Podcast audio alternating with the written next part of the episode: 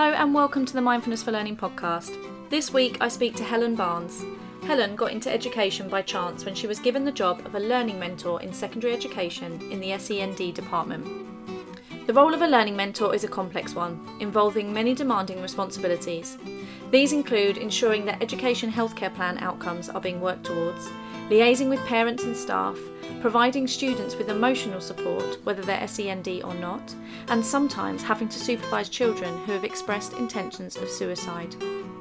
In this episode, Helen teaches me all about the role of a learning mentor, its challenges and the things that she loved about the job. I think you have to realise that there's only so much you can do as a per- as one person, but as long as you know you're listening and looking for for the signs that say, right, you know, maybe I need to intervene here or speak to someone about this. I think that's what it is. Don't become overwhelmed. We also have a good chat about expensive childcare, secondary education, children with additional needs, wellbeing in education, handwriting, and the increase in childhood poverty. A lot is covered in this episode, and you can find all the relevant links of topics that pop into our conversation in the episode summary. I should also warn our listeners that we do discuss intentions of suicide in secondary education. If this is something you need support and advice on, I have added some websites to the episode summary. So let's get to it. Helen Barnes, S E N D Learning Mentor in Secondary Education. Welcome, Helen, to the Mindfulness for Learning podcast. Thank you. It's lovely to have you here. Yeah, I'm really excited, actually. Yes. A bit nervous and a bit excited. Well, it's a subject that I don't feel like I know a lot about, and actually your role that we're going to be talking about today, I it, because you were in secondary education, it's mm. quite new to me, so I'm really intrigued by it. Um, and you've come on here today to talk about a job that you're no longer in. We'll get to get to that later, but it's a role that's considered quite complex and definitely demanding. Mm. It's the role of a learning mentor in the S E N D department, so that's special educational needs and disabilities, and it's in a secondary school. Yes. Can you tell us a bit about your background, career-wise, and how you got to become an S E N D learning mentor? Yeah, so I I was in banking from when I was about eighteen to twenty-seven, maybe. Um, I resigned after having children, and when I left, I was a branch manager. And then, due to a relationship breakup, I kind of retrained. I couldn't go back into banking for different reasons, so I retrained um, in makeup and eyelashes, kind of beauty, to allow me to work and support the children and do it around kind of school and childcare. Um, and then COVID happened and I couldn't work. Mm. And I just thought, you know what, I just, I just want a job now that's not relying on myself. Does that yeah. make sense? And so I, oh, I spent so long applying for all these different jobs in the local borough, and not that I have the greatest C V in the world, but I've I've achieved quite a lot, and I achieved quite a lot early. Yeah. Um, I found it so hard getting interviews, rarely ever called back, and um, yeah, not even kind of supervising lunches. And this was one of the roles that I'd applied for, and I remember thinking, do you know what, the school is round the corner, I'm going to get this job. Yeah. And it was the only school that called me back for an interview, and I, and they gave me the job that day. So wow. I kind of landed into it by accident, really. Were they all education jobs that you were applying for, or was it a, a, like kind of everything and anything? Yeah, it was education because of the children, and I was living on my own. Um, so it, I needed to do something that I could do the pick up and drop off, or that allowed me to have the school holidays with them, because I just wouldn't have been able to afford childcare. Yeah. in a in a normal job. Well, that's a whole other conversation, isn't it? I mean, yeah. we, we've been talking a lot, me and my parent friends, about I feel so lucky that I get the summer off. Mm. But just watching parents just trying to manage that six weeks, it is crazy that we don't have a system in place, a more supportive system for parents. Just imagining, you know, for six weeks that you can just not work or pay an absolute fortune to have your children looked after is, is a crazy thought, isn't it? Yeah, that is the cost, isn't it? I yeah. Before, when I was um, self-employed, I'd often put them both in for the day and see two clients, and by the time I'd done that, I just I broke even. Yeah. And then it was, what was the point of that? I could have spent the day with my children. Yeah, so, definitely. Yeah, it definitely. I definitely was looking at education. Okay, so you managed to get this job.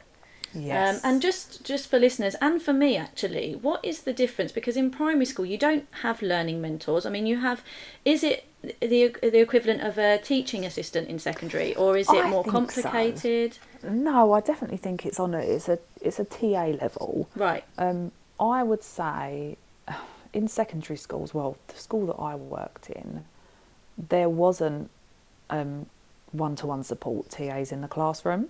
Right. Um, so the children were in the classroom on their own with their teacher, and we would kind of support them outside the classroom. So, you know, if if they were dyslexic and they were in the classroom and we realised actually the teacher wasn't providing them the yellow paper they need, or the um, the yellow backdrops on their presentations, or maybe a reading ruler, we would be sorting things like that out for them. So what about if they had a statement, they didn't have a one-to-one working with them? No. Okay. So... This is, because I've only worked in the one school, I'm, I'm not sure if this is across all schools or how our school worked. Um, it was, with we called ourselves, it was like an all-inclusive. So, you know, we wouldn't segregate people and take them out of the classroom for one-to-one learning. They stayed in the classroom, but if they were statemented and it said, you know, they need X amount of one-to-one hours, it was kind of done outside of the classroom, so we could say, yeah, I've actually spent this amount of time with this child over the week, but it wasn't sitting next to them in the classroom and, and helping them in that way. Okay, so they, they the idea was to keep them in class as much as possible. Yes, yeah. Because I know there was a report done in May twenty twenty-one by the government that stated that sometimes they're they're too isolated from their peers, they're taken out mm. too much, so I guess it's finding that balance. So you're You're working as a learning mentor, and I'm guessing that you're working alongside a SENCO? Yes, yeah. A coordinator. So is that person managing your role? Yes, yeah. So we, our SENCO had um, about eleven learning mentors. Oh, okay. Um, yeah, so we were, and we were a fairly new school. We only had f- oh, four year groups at the time. Right. Um, so we were growing every year, and yes, we had eleven learning mentors that would support across, and it was for all areas of SEND we would support, as well as other children with mental health issues. Okay. And how was that? Because this is, we're talking post, well, during the pandemic and post-pandemic. Yes. So, I mean, you hadn't had an experience of mental health pre-pandemic, but what was it looking like dur- during and after? I say after, yeah, it's not over. It, but it was tough, actually. Mm. And especially... when the year seven started, they hadn't finished year six really, because they had been off for months, and I think they found it really tough. Kind of, they were off from what, the March twenty twenty, mm, and then yeah. suddenly they came back to school in September, and we just expected them to come in and sit down and follow the rules. We had extremely long lessons. They were one hundred minutes long. So wow. It was four lessons a day, and they were one hundred minutes long with a like a substantial break in between. And we kind of just expected them to come in and sit down and, and kind of know the rules of the classroom and know how to behave. But actually, they had been out of socialisation for a long time. Yeah. Was there um, were there things put in place that were mindful of that? Were there changes made, and um, did the SENCO put anything in place that would, you know, make make changes to your provision to help with that? Yeah, definitely. So the first, definitely the first term, we had wellbeing rooms every break and lunch. Right. So we had, um, so there would be form time, a lesson, uh, I think it was about a twenty minute break, um, a lesson, a lunch, a lesson, a break. So all of them breaks we had different rooms open, and because the school was split up so they didn't cross bubbles, we had to have a room in each bubble. Right, okay. And they were they were manned by learning mentors, and it was just for children to come and sit and, you know, talk to us about if they were worried about anything, or if they hadn't made any friends yet, they could come to that room and there would be other people in their year group there. Yeah. Um, and w- and was that effective? Do you, how equipped did you feel as a learning mentor to deal with the, the problems that the children were bringing to you? I definitely think that they didn't bring any issues during breaks and lunch. I I found out that a lot of children wanted to talk to me during lesson time. Right. Ra- okay. Rather than using their own time, so they didn't want yeah. to come and talk to me during break and lunch because they're with their friends. Yeah. Um, but it would be, oh, can you can you come and get me from lesson to talk to me? Right. And okay. Yeah. So I, I know, and because they're older children as well, they're quite aware of, you know, I'm going to get out of history next. Yeah. Um. Yeah, and I found a lot of the time I would just listen and think, right, what's kind of going on here, and kind of gauge from other members of staff situations that might be similar and who I would go to to support with that. I think it was definitely a learn in the role job. Yeah. Um, do you think it should be that? Looking back, do you think you needed more help, more training, more support to deal with your role? Or did you go in and think, no, this, this makes sense, I can learn this as I go? No, I definitely thought, wow, within a week or so I was dealing with issues that I thought, I this is way above my head. Right. Um, what was your expectation it, of the role before you took it? What did you think day-to-day life might look like? I thought that it would be a really, like, a nurturing, like, loving kind of role. Do you know what I mean? Mm. Like that. I thought that we would be like this kind of safe space in the school that, you know, children would come to, and it would be like a home away from home. Mm. But in reality, it was, you know, I had my own timetable, so I had my own lessons that I had to go and supervise, um, where I was the only teacher there or member of staff adult. Mm. And a lot of my week was timetabled. So it meant that I needed a lot of time to kind of mop up the children that I needed to see. And then I was thinking, right, I need to get some training as well, because there's issues here that I don't really know what's happening. Yeah. Or how to deal with it properly. There was training available, um, but obviously within a school you need to you need to request that time, that lesson off to yeah. attend that training. It so comes down it, to time again. Yeah. You haven't got time to be that nurturing in. person, and yeah. you haven't got time to learn how to deal with the bigger issues. So it's you just have to see each day as it comes. This is it. And I think because I've only ever not I've never been involved in a primary school, but I've only ever dealt with primary school because I have primary age children. Mm. I just thought it would be that kind of community feel, and actually I found secondary school to be quite harsh.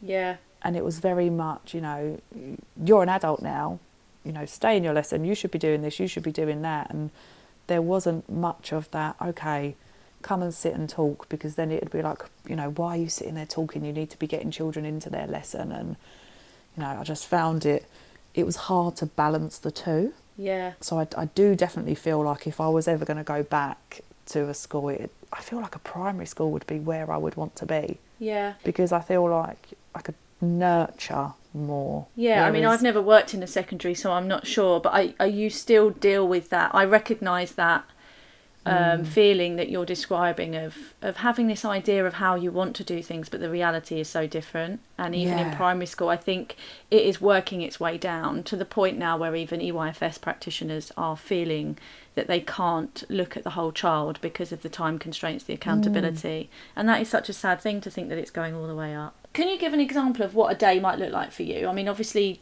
days are going to be very different in, in that world, but just a, um, what you might do first thing in the morning, just an, an outline. So we had shifts because we were an extended day school, so we were open eight till five. Right. Um, and I was there from ten till five. Like the early shift would, you know, be there in the morning to welcome the children. They would, you know, talk to the mentees. So we definitely had children with, you know, anxiety issues, yeah, um, persistent school refusers that we had kind of agreed to meet early in the morning, and we would just talk to them. Sometimes they wouldn't come in and they would go home, and sometimes they would come in for a little while. So I know that the morning shift were very involved in setting children up for the day. Yeah. Especially our, our children that really struggled Um, with with getting into school, or the anxiety of the day ahead. And some children just needed just needed five minutes with someone to say, you know, this is what you've got today. You know, do you know where you're going for P E? Or yeah. And it was it was definitely difficult for them because of COVID. It almost school wasn't like the way I remembered school.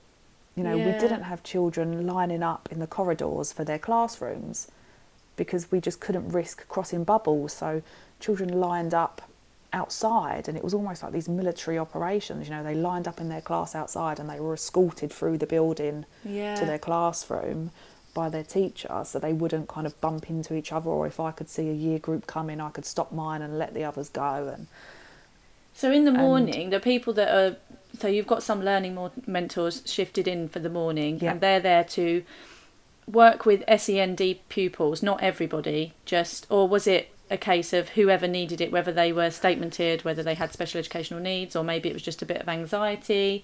Yeah, it was really whoever needed it. So basically, I mean, I'm just thinking of how huge that job is, because yeah. there's not many teenagers that don't suffer with some level of anxiety, yes. worry, well-being, mm-hmm. something going on at home. So, I mean, how many pupils did you have? I mean, you said it was actually quite small because you just started, but how many pupils did you have? Do you know? Um, I think at the time it was about eight hundred sixty-one. And there's eleven of you. Yeah. There was, I was about to say there was a pastoral team, but there was maybe two pastoral staff. Yeah, what a huge job. Yeah, and I think all staff are meant to be um, emotionally available adults. Mm. Um, so you've obviously got tutors across every year group that should be doing this as well. Yeah. But I definitely found that that wasn't the case. So like form tutors yes, involved yeah. in the pastoral care, which I guess again comes down to time and yeah. training. Yeah, um, and, and their kind of rapport with each child, because thirty children aren't all going to be best friends with one adult. You know, there's, there will be clashes there, personality mm. clashes, or they might just not like that adult. They might prefer another one of their teachers. Yeah, that's complicated. And so when you came in at ten, what would be the first thing that you did usually? Um, it would nearly be a break, so I would usually um, go off to a break duty. So whether that's okay. you know, out in the playground, um, I would usually... I'd usually be with year sevens and nines. Yeah. So, and I knew a lot of them as well, and I would use them times to think, right, I know something is happening with so-and-so, I'll catch them in the playground. Mm. So it would and be I, up to you to decide what children to target? Well, no, so I was allocated mentees yeah. that I was kind of, um, in, not in charge of, but I was responsible for. How many? Um, when I started, I think I had about sixteen. Right. Um, so I was, but then, so they were the ones that I was officially responsible for, that their parents would go through me for anything, or, you know, I would deal with issues for them. Yeah. But then there was lots, and but they were children who were on the SEND register. Okay. But then there was other children who might have been said, oh, Helen, can you start checking in with this girl for X Y Z reason? And I would think, right, so I'd normally have another five or six on top of on that. On top of that. And were you working every day? Yes. Yeah. Wow. Yeah, and then after that, it'd be a lesson. So I would probably go off to a lesson across any year group, year seven, eight, nine and ten. And you had to have um, a mentee in that the class that you were going to sit in, presumably? N- no, so them lessons were my lessons. I was the only adult in that room. So, so you were teaching? Although, no, I wasn't teaching, but I had to... So the school had um, independent learning lessons. Right. So it's basically, so because it's an extended day, eight till five, they don't have homework at home, so it's all done during the school day. I see. And it means that children have access to their own computer and can sit and do the work, because they might not have access to one at home. Um, you know, they might have overcrowding at home, they might have no internet. Right, so, so this was made available almost like a home at school, where they could go and get their homework done and have support from you. It was just I T rooms, I T rooms right. full of computers. Um, so I would be responsible for them. All teachers were responsible for them, but learning mentors had a lot of them. Right. So we were kind of used as additional staff to supervise these children in the room. So I would take a class of, you know, thirty, thirty-five, take them up to a I T room, and they would sit and log on and do their work. Right. If they would do their work. It was one hundred minutes of, you know, please stop playing that game. Can you log on and show me what you're doing? And So yeah, one hundred it... minutes of you being the only adult in the classroom? Yes, yeah. And how did you find that? Did you feel equipped for that? No, I didn't. I had no I, I didn't think that was going to be in the job. No. Um, and I received no... So before the school year started, all the new... all the new staff went to, um, what what is it called? Like a teacher training, a teacher expectations. Right. day, an introduction. Yeah. Um, but the the learning mentors weren't invited, so I had to uphold the same behaviour standards and classroom expectations, but I had no idea what they were. Wow. So that's one hundred minutes every day? Or yeah, was sometimes it... I would do two of them. I would do two of them lessons normally a day. Right. And so are you having to, you're not having to stand and teach, but you are having to support them doing work. So you're... Yes, yeah, so definitely. D- were you aware of kind of, if it was maths, for instance, the I'm thinking there's certain ways that we teach maths. So were you aware mm. of these methods that they were no. using? So you just kind of no. had to learn on the job? So I believe, so their independent learning, they didn't ever have, I don't believe they had maths. No, they did. So when they had maths, it was um, it was Hegarty Maths. I've never heard of that. Which is like an online learning system. So it'd be okay. like refreshers of what they've done in class. Okay, so it is like homework. And they each have tutorials. Yes, it was all done via a system that kind of set them. And the teachers, so if it was like geography work, the teachers would set PowerPoint slides with all mm. the information they needed to then do the work. Right. But then at the same time, there was a lot of, oh, miss, what do you know about this? And I would think, oh, I don't know. Yeah, it's hard to support if you don't know how, isn't it? And all of the all of the children were doing something completely different. So they weren't all doing the same oh work goodness. At the same time. Wow, that is so, so full on. How many children are we talking here? Uh, it could be thirty to thirty-five. Yeah. I mean, it's hard enough. I'm just thinking in primary when you're teaching thirty children and obviously you differentiate your mm. your lessons or you scaffold the learning in different ways and...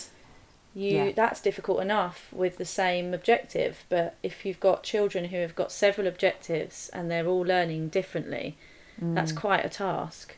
I know that the teachers definitely did scaffold the work, yeah. so they could pick, you know, which task they were doing, and you know, bronze, silver, gold, or they they some teachers right. did it like a um like a Nando's chili, so they could pick the extra hot one, or yeah. you know, and so they could pick their level of work. Yeah. Um, and that's why all the SEND children in the school were spread out across the classes. So it, we weren't they weren't banded in capability. It was completely mixed classes, and then each each class, like you said, the teacher scaffolded the work. And do you think that worked? I definitely feel like there was a lot of behavioural issues, mm. which then impacted on other people's learning. Yeah. Um, you then might have a child who, you know, has A D H D, who is medicated, but is still, you know, bouncing off the walls. Mm. Who feels like they're being told off a lot of the time because they're interrupting everyone else's learning, but it's not a fault of their own. Yeah. And there was often times where I would kind of walk the school to go somewhere and might see a child I know outside, and I'm like, oh, why, why are you outside now? And they say, oh, you know, I've interrupted, I've been sent out, and, and then they're upset because, you know, yeah. they feel like they're being told off, but it's something they can't stop. No, that constant feeling of failure, and that's so yeah. hard on someone, anyone, let alone a child. But then I had other students who were, you know, really high achievers who would say to me, oh, miss, so-and-so keeps tapping me every lesson, or and mm. and that would bother them because obviously we would do our seating plans to spread people out, but they would say, oh, they keep, they keep touching me, they keep touching my stuff, and, and then that's impacting their learning. So I, I don't really know what's right and wrong. Yeah. Um, and I remember when I was in school, it was banded. And, you know, we had our mm. top sets and our bottom sets, and the bottom sets may have had like six people in. And at the time, I didn't think, oh, that's six people with special, special educational needs. No. I was like, oh, that's just a class of people who aren't very smart, right, wasn't it? Because yeah, we yeah. just looked at things that in a top set and bottom set, and there was no kind of highlight of special educational needs. Whereas mm. I think it's yeah. so it's such a difficult one, and the one that comes up all the time, this this idea of mixed ability or not mm. mixed ability. And I think, you know, even in primary school, when teachers say, well, we kind of have to stream them, they don't know about it. And I just think they do know. Children yeah, do, do know. They know where their place is, and they know mm. the people around them. And like you say, there are pros and cons to everything. Um, and I think it's hard when, when the groups remain the same, and maybe you're with children that you don't, like you say about the personalities, it's just about mixing things up every now and then so people don't get stuck with the same people. I think it's really important, um, so that you're trying out different different makeups, really. These children with special educational needs were so intelligent, mm. like super intelligent, and but you know, maybe their focus wasn't there, or they'd get distracted by something, and and I feel like they don't deserve to be in a class of just five people. No, you know, they should be receiving the same education as everyone else, because otherwise you are segregating them. Yeah, I'm just thinking about education system in general, thinking about how it it does put a lot of pressure on teachers and children. Do you think it's an accessible curriculum? Do you think it's an accessible uh, system? From a SEND perspective, no. Mm. I definitely feel like whether whether the children that I'm thinking of maybe shouldn't have been in a mainstream, I don't know. Yeah. Um, because there were some children who had, you know, the reading, the reading and writing and maths of, you know, a year two child, mm. and they're sitting in a class full of thirty children who can read the work on the board. And without a one-to-one. Yeah, and and they can't read. Mm. And then we did, we did go through um, some classes, and we picked our highest needs children, and we put a learning mentor in them classes. Yeah. But it wasn't specifically to sit with one child. It was to support the room. Right.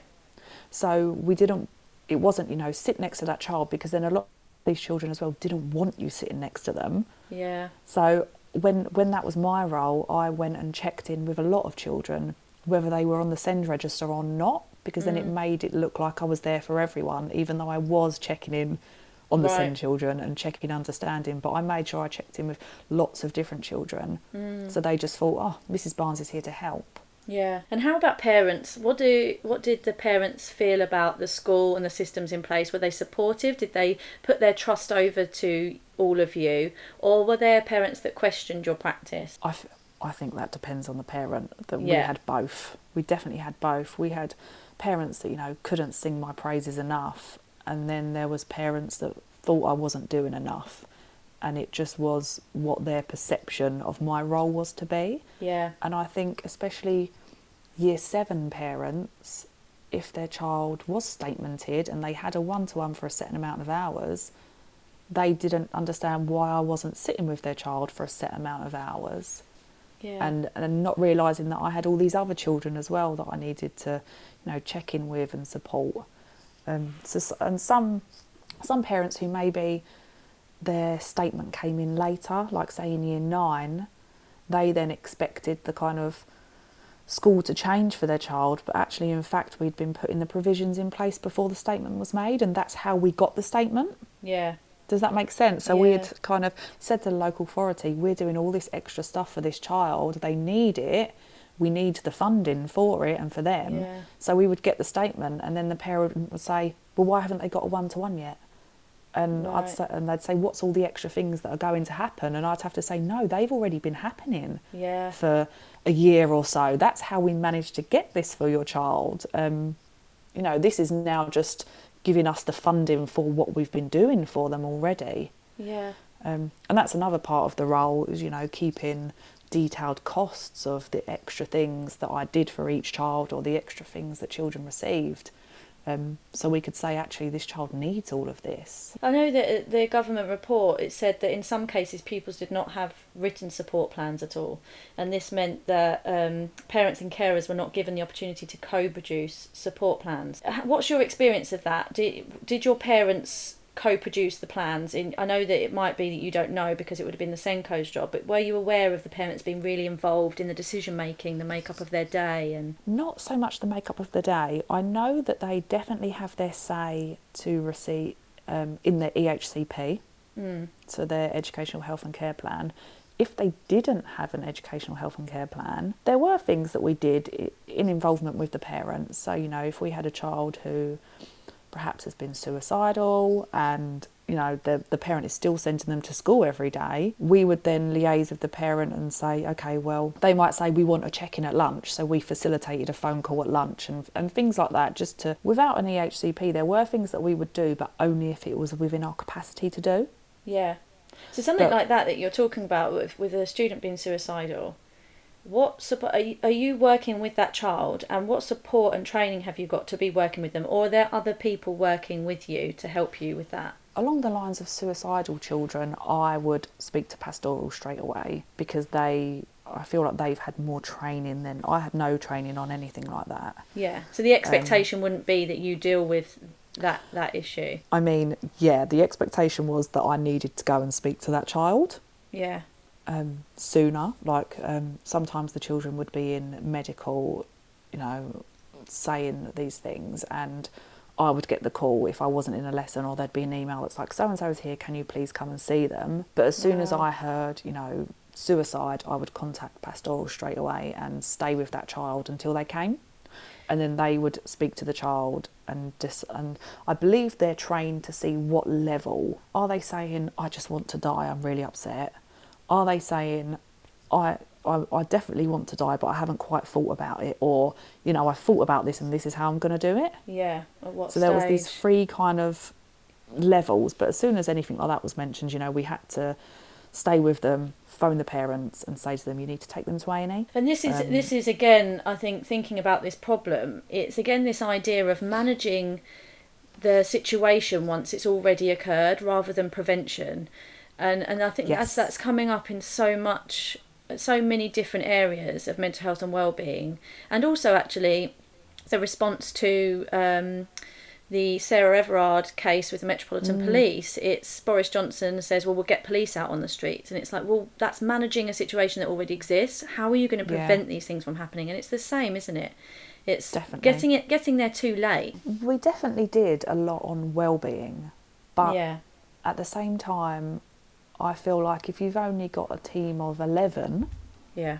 trying to roll that out, it's it's not going to happen. What kind of and things were in play? Like we would...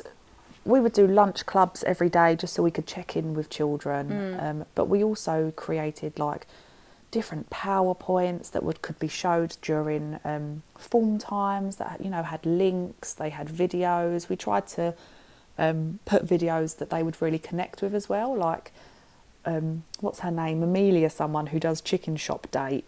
Right. I think she did a video on mental health, which the children would recognise her. She normally interviews rappers and things. So. Yeah.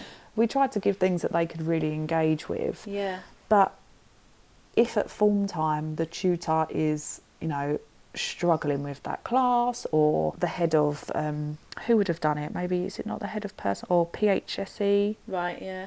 She would give out all the all the tasks that were being done during form times, because a lot of it was like collaborative activities. So is that happening every day with the form tutor, the P S H E? Well, it's, yeah, so she, the woman who ran form time would send out like an activity for the week, and it would be collaborative activities or things that was happening out in the world, kind of talking about them in school. Yeah. Um, but I, I, I couldn't tell you whether they were done or not. I know that I spent a long time kind of creating videos and PowerPoints and slides and booklets that were meant to go out to all children, and I, I don't know if they did. Yeah. I um I definitely when when we went into our, our second lockdown, was it February yeah. this year? I made sure that I kind of emailed all my mentees that I wasn't seeing, because I was still in the school, and you know every week I sent something out with you know well-being or yeah. mindfulness or anything, just it's okay not to be okay, and I'm I'm here if you mm. want to talk to me. And I'd built up quite a good rapport with students, yeah so I felt like I was definitely checking in. And like sometimes I sent them I sent all of mine like this little um just a string like a string base bracelet, and it had like a little star on it, mm. and it was just something that I found, because I had one, and I remember I would just sit and twist it when I was kind of in thought, and I thought actually yeah. that might be nice for some children. And just something that actually there's someone else who's not in my house that's thinking of me. Yeah, yeah, definitely. So I made sure that I was kind of doing what I could, but it just felt like, like you said, it was just firefighting the whole time. We did, um, we did promote um, like these wellbeing. We did like a wellbeing week, I think it was, and every day, every child got given this just this little piece of paper, and it had like some faces on it, and it was like, which one are you today? Why do you think that way? And, mm. you know, is there anything that you want a teacher to come and talk to you about? And they were meant to hand, like, fill them out every day and hand them to their tutor. So the tutor could, you know, overview them. Does yeah. anyone need any help? And every night for, yeah, a week, I was going to every single form room in the school and replenishing these slips. I would go in, and sometimes they would still all be on the table from the night before. Right, well, they hadn't been used. Yeah, and I'm, but I mean, we did get some. We did get some back, and got to speak to some children, and yeah. but it's not uniformed, and it's almost like by the end of the day, and it's five, nearly five o'clock, and all these teachers are thinking, wow, I've like I've had this really long day. I might have had four back-to-back lessons. Yeah. I need to mark them in. They can sit there and read for a bit, and then they can go. I think it's the it's the very beginning of the wellbeing journey for schools. Although it feels it's yeah. it's it is a buzzword. It, it's it is out definitely. there, but it, we're definitely at the beginning of a journey, and I think it's still at that bit where, like you say, these these things are being introduced, but it hasn't been ingrained. And, mm. you know, quite often we do see wellbeing weeks, wellbeing days, but actually what it comes down to is mindful teaching all the time. Yeah. And to do that, we do need to be given more time as teachers and T As and learning mentors, um, so that we can ensure that these things are happening regularly and they're part of a child's life. It's the same with an adult, isn't it, when you're trying to get a mindfulness practice? It has to be a part of the day where you will always do it and you'll always remember yeah. to do it. And...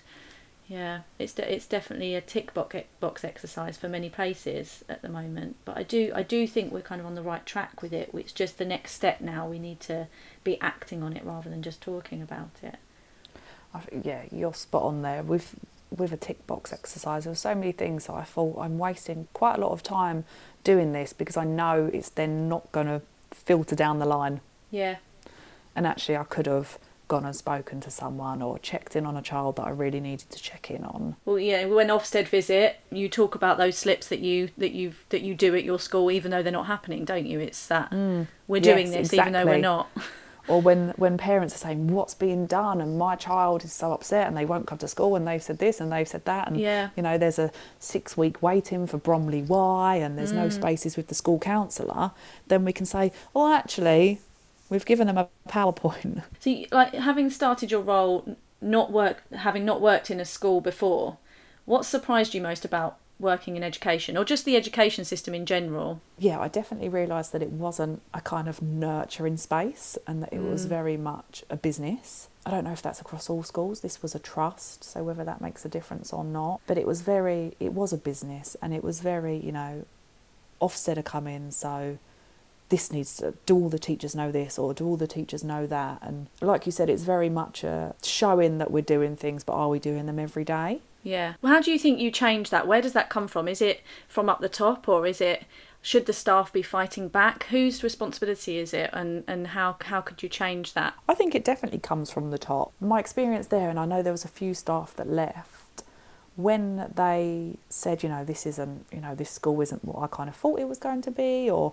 you said this was going to happen and it hasn't, but because it's like very much like, okay, then you can you can go somewhere else because we can hire another teacher. And the few teachers that when I spoke to them, because you do become friendly with people, and they would come and talk to you after school, and mm. they'd say, you know, I I thought it was going to be different, or, you know, I've said this and because nothing's happened, I've I've found another job. Or they just leave teaching altogether, which is the saddest thing, because we we you know we're getting people to sign up to teacher training. It's actually holding on to them that's the problem. Mm. Because in training is such a lovely place to be, because it's so exciting and you can put your own personality on it. You can mm. use your strengths and and um, advance on your weaknesses and really develop as a person, and, and you think that's really going to help, like you say, in a pastoral way, especially with the mm. children. And the reality is so different, isn't it? And I think because we're still set on results, yeah, we're so results driven, and I know they say now it's about the progress of a child, not what's at the end, but actually when they look at scores, they're going to say, how many of your children did really well? Yeah. But then they're not going to say, how many of your children have left with a mental health illness, yeah. or, you know, are struggling, so or, or you know, how many of your children from your school had referrals to Bromley Y and Cams? Yeah. Uh, we, Our society is geared up to, you know, how many G C S Es have you got? Yeah. How many A-levels have you got? Are you going to be going to university? Even though now so many people come out of university and can't even find a job. This so, is it, yeah. You know, we do we do need an overhaul of the of the um, the education system. I will definitely put a link up to, I don't know if you've seen it, Helen, but obviously Ken Robinson is um, an, unfortunately died last year, but an amazing advocate for changing the education system, um, and and really paying attention to individual children. So I'll put a link up on the episode mm. summary for that. Yeah, I definitely feel like there needs to be more of like a holistic approach, you know. Yeah. children aren't all going to be amazing at English, maths and science, but, you know, they could be incredible at woodwork. Mm. And why are we... I just... I, I don't know whether it's like an airy, fairy land that I might live in, but why are we forcing children to do these things that, you know... I do say to the children when they're like, oh, miss, why do I have to do geography when I don't like it? And I, I'm so, you know... It's like trying lots of different things, yeah. because then you'll find something you love and think, oh, yeah, I'm going to follow that path. And maybe for a certain number of years, and I don't think it should be the four years that we force them, or five years up to G C S E. Yeah. Um, maybe for one or two years, what are you really interested in? Because I definitely think children, when they're in year seven, yeah. once they've finished year seven, they know what subjects they like and don't like. Yeah. They know what they're doing well in and what they're not. And... why are there not different learning paths? Why are we forcing children down the same funnel? Yeah, like a sausage that's, factory. That's not life, is it? No. And I think the sad thing is, is that if if it so happens that maths or English is the thing that you're not good at, you're reminded of that several times in the week. Yeah. But actually, if you enjoy drama, you only get to enjoy being good at something once yes. a week. And that's yes. really problematic because your self-esteem is just so low. So they they rotated them. So they did one term of drama, one term of music, one term of art. Right. So if you loved drama, you only did that for one term of the year. So it wasn't wow. even every week. You, you did that and then you didn't see it again until your next school year. Yeah. Well, that's interesting. What did you most enjoy about the work as a learning mentor? I was thinking about this and I definitely loved some of my colleagues, and I know that's nothing to do with the school itself, but yeah. I loved being back with adults. Yeah. And having that work, like them work friendships, and and then I realised that I used to spend a lot of my breaks and lunch, so if I wasn't doing a duty, and lunches I didn't do a duty, I would always go out into the playground. Yeah. And just, just sit to be on a around bench. people. Yeah, and I would sit on a bench and I would normally get the same children coming up to me. They would sit with me and we would talk, and and I think that's what I really liked. And I used to think, oh, I'm just I just get to sit and talk to all these kids yeah. about anything. Like they would talk to me about what they were watching on Netflix, and yeah. you know, sometimes I had children saying, oh, I'm the fastest runner in the year, and another one would say, no, I am, and I'd say, right, let's race. Aww. And I'd get them, you know, just little things like that, and I just thought Having I did really enjoy that. Yeah, and I, I did really enjoy that. And even after I've left, I do think about some of the children and I'm like, oh, I wonder what they're doing now, like yeah. what lesson are they liking, or how's their lunchtimes going? Does anyone else go and sit outside with them? Yeah, because that's they so loved... lovely that you genuinely cared. Yeah, I, I just I just liked being out there with them. Mm. And I, sometimes I thought, isn't it nice I'm just getting paid to sit here and talk to them? Yeah. And then I'd think, oh, but I've got to go to a lesson next. Isn't that funny that you... you... I guess that's devalued in terms of your wage, in terms of what you're earning. Mm. You didn't see that as part of your job when it absolutely is. I've just read The Caring Teacher by Rob Potts, which is out in December. Um, and I, again, I'll put the link up on the summary so people can find it. But it talks about this, about how building a relationship with the children that you're working with, with the families that you're working with, is the most important part of your job. And children mm. can see through people who don't genuinely care for them. And having that relationship, I would say, is probably the most important part. So it that is the part that should be earning you the money, effectively, yeah. even though we don't feel that way. Yeah. Why did you leave? I, I needed, so my childcare arrangements changed. I initially asked if I could reduce my hours. Yeah. So we were meant to be getting maybe four new learning mentors. So I said, oh, can you know, if we're getting four new members of staff, can I reduce my hours and one of them can pick them up? Yeah. Um. So I waited for a while and I didn't really hear anything. So I... So I asked, I said, oh, what's going on? And they said, oh, they're just, you know, thinking about it. And I still didn't hear anything. And so I put in a formal request to the business manager of the school. Yeah. And they just came back and said no. What reason like, did they give? I, so I said to them, you know, if, if I can't amend my hours, I'm going to need to resign. And it wasn't a threat. It was kind of, you know, yeah, laying out my reality. situation. Yeah. Yeah, this is this is what's going on. Please, can I do this? And... And um, so I could pick my children up from school, and Harry was going through an A S D diagnosis at the time, and mm. and I felt like I just needed to be around more for them. Yeah. And they said no, because no one can cover your lesson at the end of the day. Oh, quite often I covered form times as well at the end of the day. Right. So if teacher had like booked training, they would always book it in the afternoon, and then I would end up covering form. Rather than book a supply. Yeah, yeah. So, um, and I'd, I had that over a few lessons as well, year nine maths, and I was like, I have no idea what's going on here. Wow. Um, yeah, so I mean, so many schools are doing that now, using their teaching assistants and learning mentors to cover P P A time because of costs, obviously. Yeah, and with COVID. Think, yeah, and I just thought I'm. Um, I didn't want to be a teacher. I'm no. not trained to be a teacher. Yeah. A lot of the children don't. They don't respect me as a teacher. They respect me as like a an adult in the school that they can talk to, and I feel yeah. like that's quite different. Yeah. Because you have these different relationships with children, they'll probably talk to me in a way they won't talk to a teacher. Yeah. So if I'm in their classroom, I think that can be quite confusing for for them, and they yeah. don't give me that same level of respect in a classroom. No, that's really hard, isn't it, to change roles like that within the same role. It's, you know, you're switching around. It gets confusing yeah. for the children as well. But what? Um, how many weeks had you, or months had you worked at the school when you requested these flexible working hours? It was definitely over six months. So, yeah. So because so you're entitled, yeah. I mean, for anyone that's listening and going through the same thing, all employees have the legal right to re-